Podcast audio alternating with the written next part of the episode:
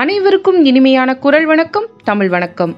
வித்தியாசமான தகவலுடன் தினமும் உங்கள் இல்லம் தேடி வருகிறது ரத்னவாணி சமுதாய பண்பலை தொண்ணூறு புள்ளி எட்டில். இன்றைக்கான தகவலுடன் இணைந்திருப்பது உங்கள் சிநேகிதி உஷாநந்தினி சதீஷ்குமார்.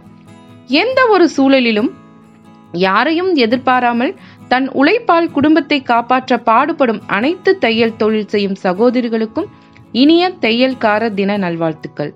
ஆம் இன்று தையல்காரர்கள் தினம்.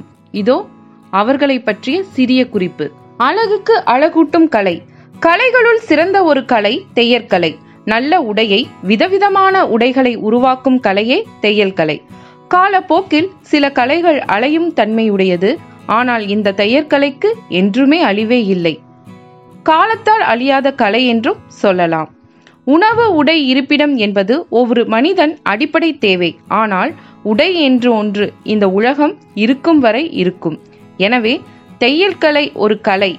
இந்த பூமி சுழன்று கொண்டிருக்கும் வரை வாய்ப்புகள் பிரகாசமாக இருக்கும். ஆம் உண்மைதான். அடிப்படை தேவையான உடை என்பதை தாண்டி மனிதன் ஆசை வயப்பட்டு விதவிதமான ஆடையை பேஷனாக உடுத்த ஆரம்பித்து விட்டான். விதவிதமான தையல்களின் தேவை அதிகரித்து கொண்டே இருக்கிறது.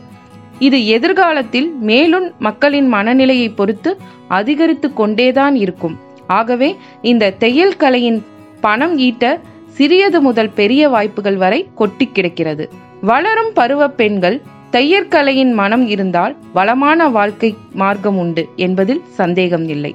ஆள் பாதி ஆடை பாதி. ஆம் இயற்கையில் ஒருவர் அழகில்லாதவர் என்றாலும் செயற்கையில் ஒருவரை அழகுறச் செய்வது இந்த கலையே. ஒரு மனிதன் தன்னை அவர் அணிந்து இருக்கும் உடையை கொண்டு தெரிந்து கொள்ளலாம். மேலும் ஒரு மனிதன் குணத்தையும் ஆரோக்கியத்தையும் அவர் அணிந்திருக்கும் உடையின் நிறத்தை கொண்டு தெரிந்து கொள்ளலாம். இப்படி ஆள் பாதி ஆடை பாதி என்பார்கள். எனவே நாம் எப்படி இருக்கிறோமோ நம்மளுக்கு தேவையான விதத்தில் உடைகளை தேய்த்து தரும் அனைத்து தையல்காரர்களும் மிகச்சிறந்த சாதனையாளர்களே. எனவே அனைவருக்கும் இந்நன்னாளில் வாழ்த்துக்களை கூறிக்கொண்டு உங்களிடமிருந்து விடைபெறுகிறேன். நன்றி வணக்கம். மீண்டும் நல்லதொரு தகவலுடன் உங்களை சந்திக்கின்றேன். நன்றி வணக்கம்.